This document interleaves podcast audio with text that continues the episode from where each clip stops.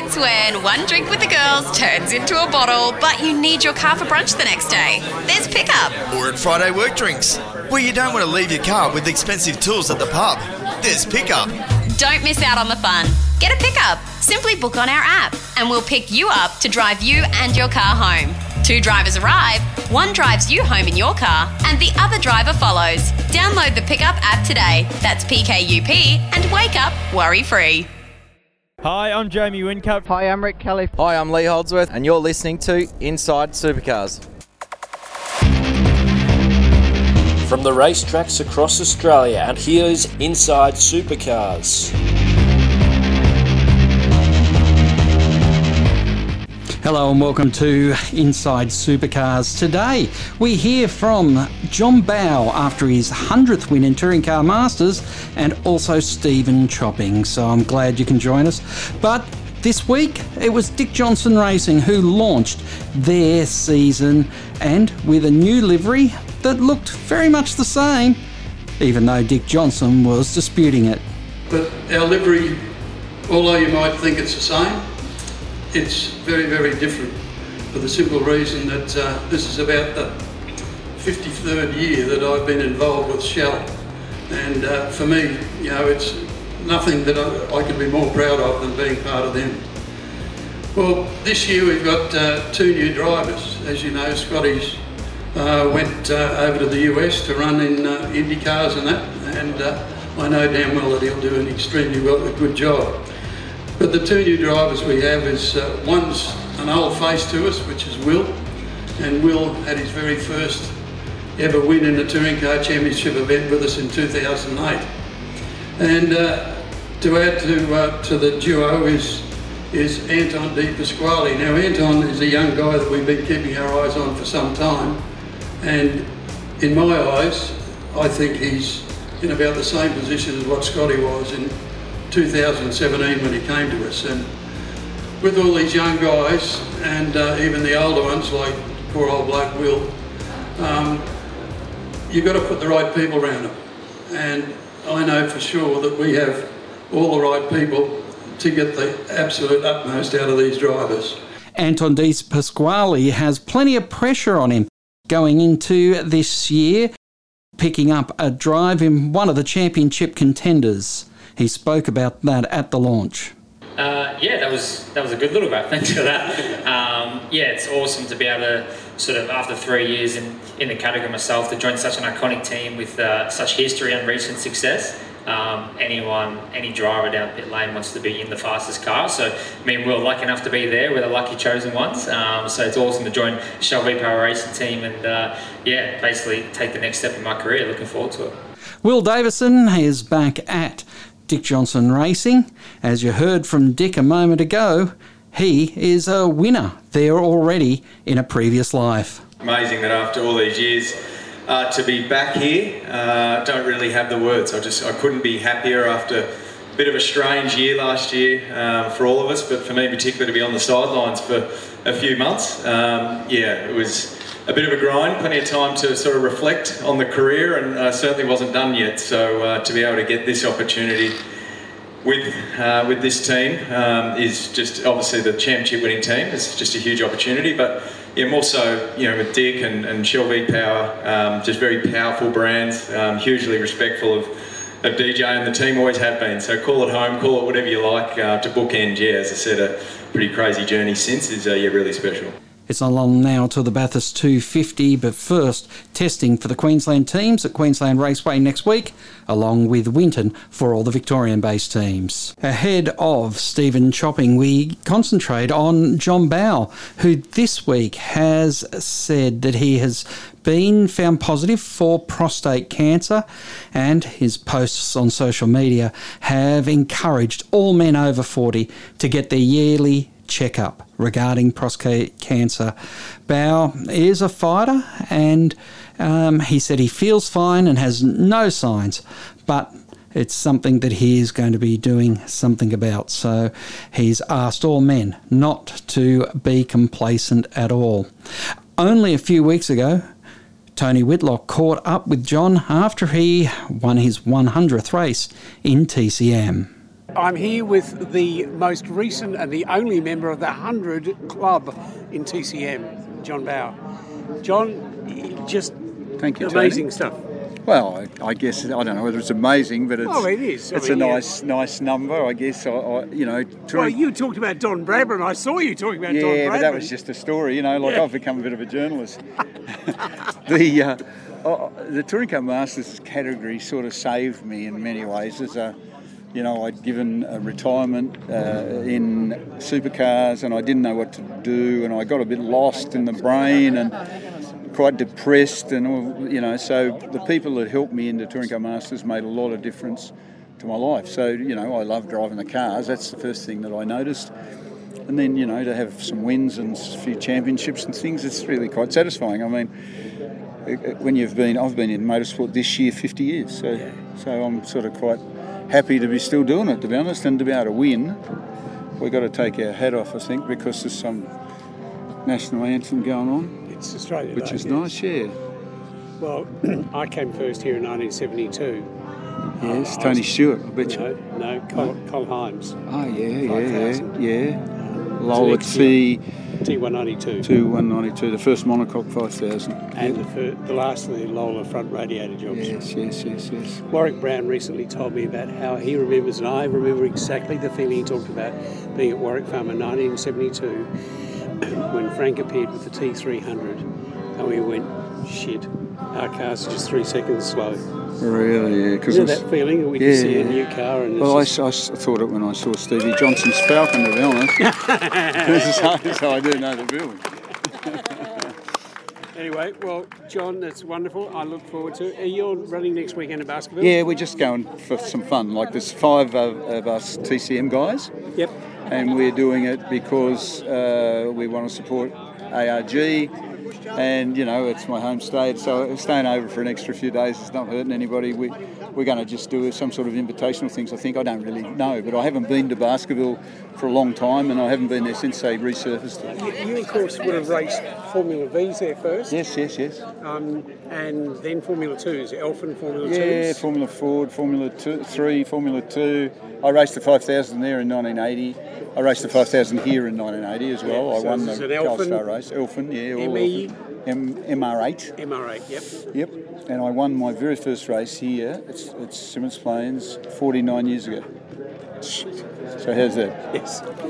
When I I didn't used to admit stuff like that, but some stats person's been reminding me lately, so I thought, shit, I better fess up to it. Yeah, yeah. Yeah. No, but they're admirable things, mate. You know, to be still doing it. This, but the, the, the biggest part about it is, John. I mean, I can see the smile on your face. Our listeners can't. Yeah. But the biggest thing about it is that you still enjoy it. You still contribute to it, and an enormous number of people get great satisfaction from you doing it. Yeah, that's nice. All right. Yeah, I mean, I have a, a lovely, you know, with so, the advent of social media, I have a lovely following for, of nice people. You know, they, they- I never get any bad stuff, don't get any flack. You know, they're just interested. So how good's that? I mean, who wouldn't like that sort of thing? Indeed. Yeah. So Well, we look forward to Baskerville and having a chat. yes, that'll be great. I, I can't wait to get there. I've got to change my diff ratio and my gearbox and all sorts of things. I actually just got home and the gearbox was failing. Yeah, which shits me off. Gary, Gary will be ready for your briefing. yes, I'm sure he will. Thank you. Thank you, mate. us. Thank you. And just a reminder if you are over 40, which knowing the data on this show, a lot of you are, it is a good time to speak to your doctor and get the uh, check for prostate cancer. I'm here at Symmons Plains Racetrack for the first race meeting of the 2021 season, and I'm fortunate to be joined by Steve Chopping, who's known around the V8 paddock for many, many years and about Tasmanian motorsport in particular even longer, and the Tasmanian legal scene even longer again. So welcome. No, I think my I think my motorsport predated my legal thing because my first race meeting was at Baskerville at the first race meeting. My old man raced and was an official. And His uh, first name? Brian. And then uh, my first race meeting in my own capacity as an official was when I was 12 at Baskerville as a time as a timekeeper. So um, that's now over 60 years ago. April will become 61 years. Wow. Yes. Yes, Yeah. indeed. So, um, so you know, I, I wasn't a lawyer for quite that long. But you're well known in the legal circles. You were a barrister solicitor, operating mostly out of Hobart. Yeah, principally in Hobart, but um, did um, Tasmania's fairly small, so I regularly appeared in Launceston, Northwest Coast. Okay. And um, we also had a number of country courts, and um, you know, for instance, my favourite court in um, in Tasmania was the Swansea Magistrates Court because it's um, in an old uh, white stone building on the um, you know a stone's throw from the beach, and it really was an absolutely picturesque setting. And I'd never lost a case in the Swansea Court, Oh, so right. have fond memories of the East Coast. And these were both civil, criminal cases. I did mostly criminal stuff, but also did civil, civil, um, uh, but principally it was a, uh, a criminal practice that I did. All right. Well, this show is called Inside Motorsport for a reason, so we better be, get, Righto, get yes. back there before we Yeah, start. I'm happy to talk about anything, anytime. Okay. Now your new role in um, motorsport in Tasmania, having been on national and international uh, tours, but you have a new role here. Well, actually, weekend. it's a national role Yes. as the um, head coach for the stewards. Um, Motorsport Australia three years ago started a system of head coaches for race directors, technical delegates, and uh, stewards. Uh, so my responsibilities in the area of the championship stewards, identification of new talent, um, progressing a development program that we have to bring um, talented stewards on and replace the um, the old guard as they wear out, and ensure that we've got a good store of um, good, competent um, stewards to uh, continue the work that we've uh, done for a long time.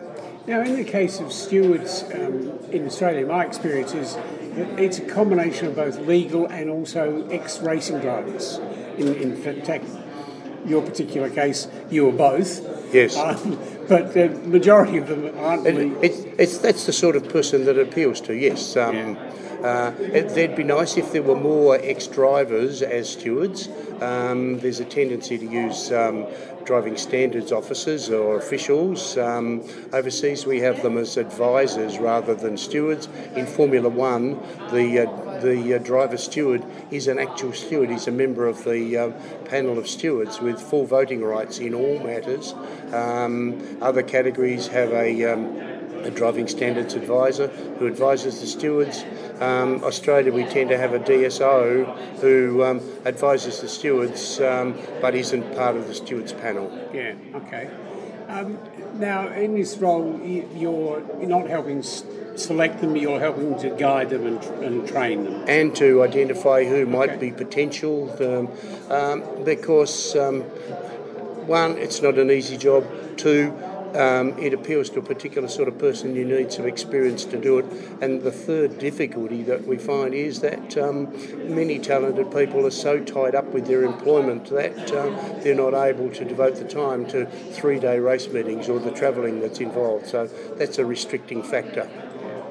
Uh, but um, all we have to do is uh, balance what's available, and uh, we've got some really talented people coming on. Uh, for instance, in the development program, there are, I think, now eight stewards.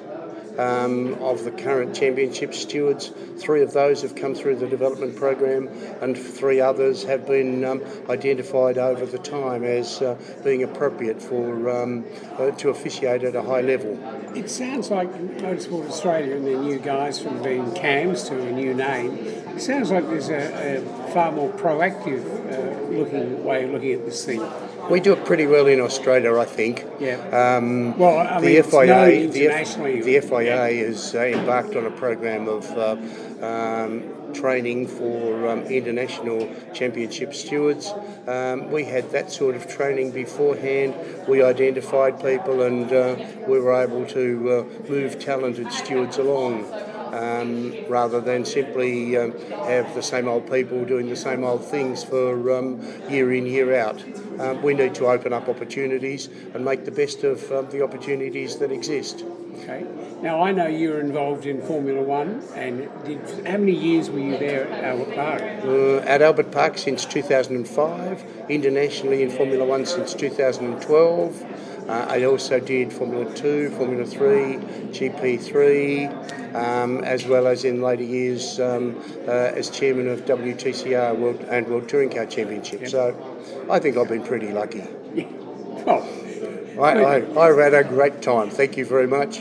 Excuse me, I will not go along with this. As, as Craig and, the listeners of regularly on Inside I do not believe in this. No, you had good luck. No, it was good management that got you there. Not I might have. I was lucky to be in the right place at the right time, perhaps. But um, That's also a choosing thing as well. All right. Well, you know, um, I really have gained a great deal of enjoyment from motorsport Well, over all those give it- years, and uh, and I'm still having fun. Indeed, indeed. Um, tell me, uh, in the time that you've been involved in in in goods. In, Tony's call, not mine. Thank you. Yes, indeed, Mike. um, in the time you're involved in um, World Touring Cars, um, you were last when there? What was your last event there? My last WTCR event was uh, at uh, Malaysia in December 2019. Okay. Um, I was to be a steward, the chairman of stewards on a number of, about half of the rounds last year. That all changed with COVID. Um, it all changed because they changed the calendar to the second half of the year, and then, of course, travel restrictions from Australia meant that um, uh, one, if I left Tasmania, I had trouble getting back. If I left Australia, I had trouble getting back, and um, I sat out races and uh, watched with interest what happened overseas.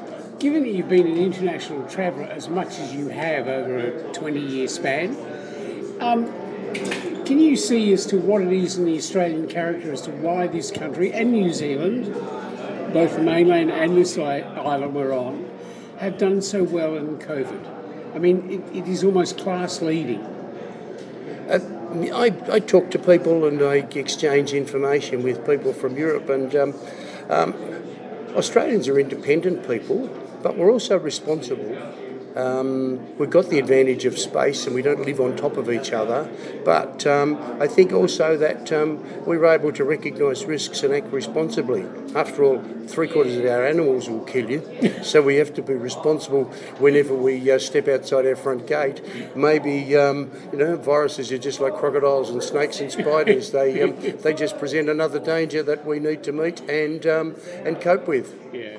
I mean, it's, it's wonderful, the tyranny of distance, that phrase that was uh, so well said, but uh, um, has worked in our favour this time. You know, we can't have drop ins. If you And- want to go to Australia, you've got to make sure you commit and, to 20 and, hours. and the isolation of Tasmania helped us do fairly well. Um, so we've, um, I, I think Australians have worked very hard to do it. We've had a lot of restrictions. Um, we've um, um, been lucky in that um, it perhaps came along at a good time, but um, it certainly has had a huge impact on uh, motorsport worldwide. And um, to see the people who have succumbed to it uh, is just amazing. But as you well know, it's not so much as to um, how you're affected by um, a problem or a situation, but how you react to it and how you act from it that uh, is a measure of a person. Yeah, I, uh, I haven't been out of Tasmania since February last year. Um, I think, thinking back, that's the longest that I've ever been in Tasmania continuously since about 1969, um, with race meetings and other commitments and this, that, and the other. So um, So at the airport, do they say, "Oh, good to see you again, Steve"? they did, they did, um, no, and. Um, uh, I, I was at the airport. I think um, the car knew its way to the airport um, more easily than to anywhere else in Tasmania. But um, uh, it's um, it's been nice being secure in Tasmania Yeah. and watch things develop from afar. Well, I have a strong suspicion this will be my overseas trip of the year, but I'm very glad I was able to get here and spend the time, and particularly to be able to go to both Symmons and Baskerville in the one week. Oh, Gary has to be Gary Rogers and Barry must be congratulated for the forethought in putting the two meetings together. Yeah. Um, and the feeling around the paddock is just brilliant. With there's a range of cars with the TCRs, the S5000s, um, uh, the uh, Trans Ams, and the Touring Car Masters, as well as the local cars. The the feeling in the paddock is just uplifting, and there's just absolute enjoyment. And you'll be at Baskerville next weekend. I'll be I'll be actually be a steward at Baskerville next weekend, so um, I'll be in a more official capacity, but um, still I'm there to help it happen, um, help it happen safely, and enable everybody to um, get the sort of enjoyment that they deserve out of their sport. All right. Well, thank you very much for joining us, Steve Chopping, a Tasmanian legend of both the legal business and motor racing. Oh, flatterer gets you everywhere. Thanks, Tony. Indeed it does, and it Thank works you. well for me. My thanks to Tony Whitlock catching up there with John Bowe and also catching up with Steve Chopping. Always great to have Steve on the show.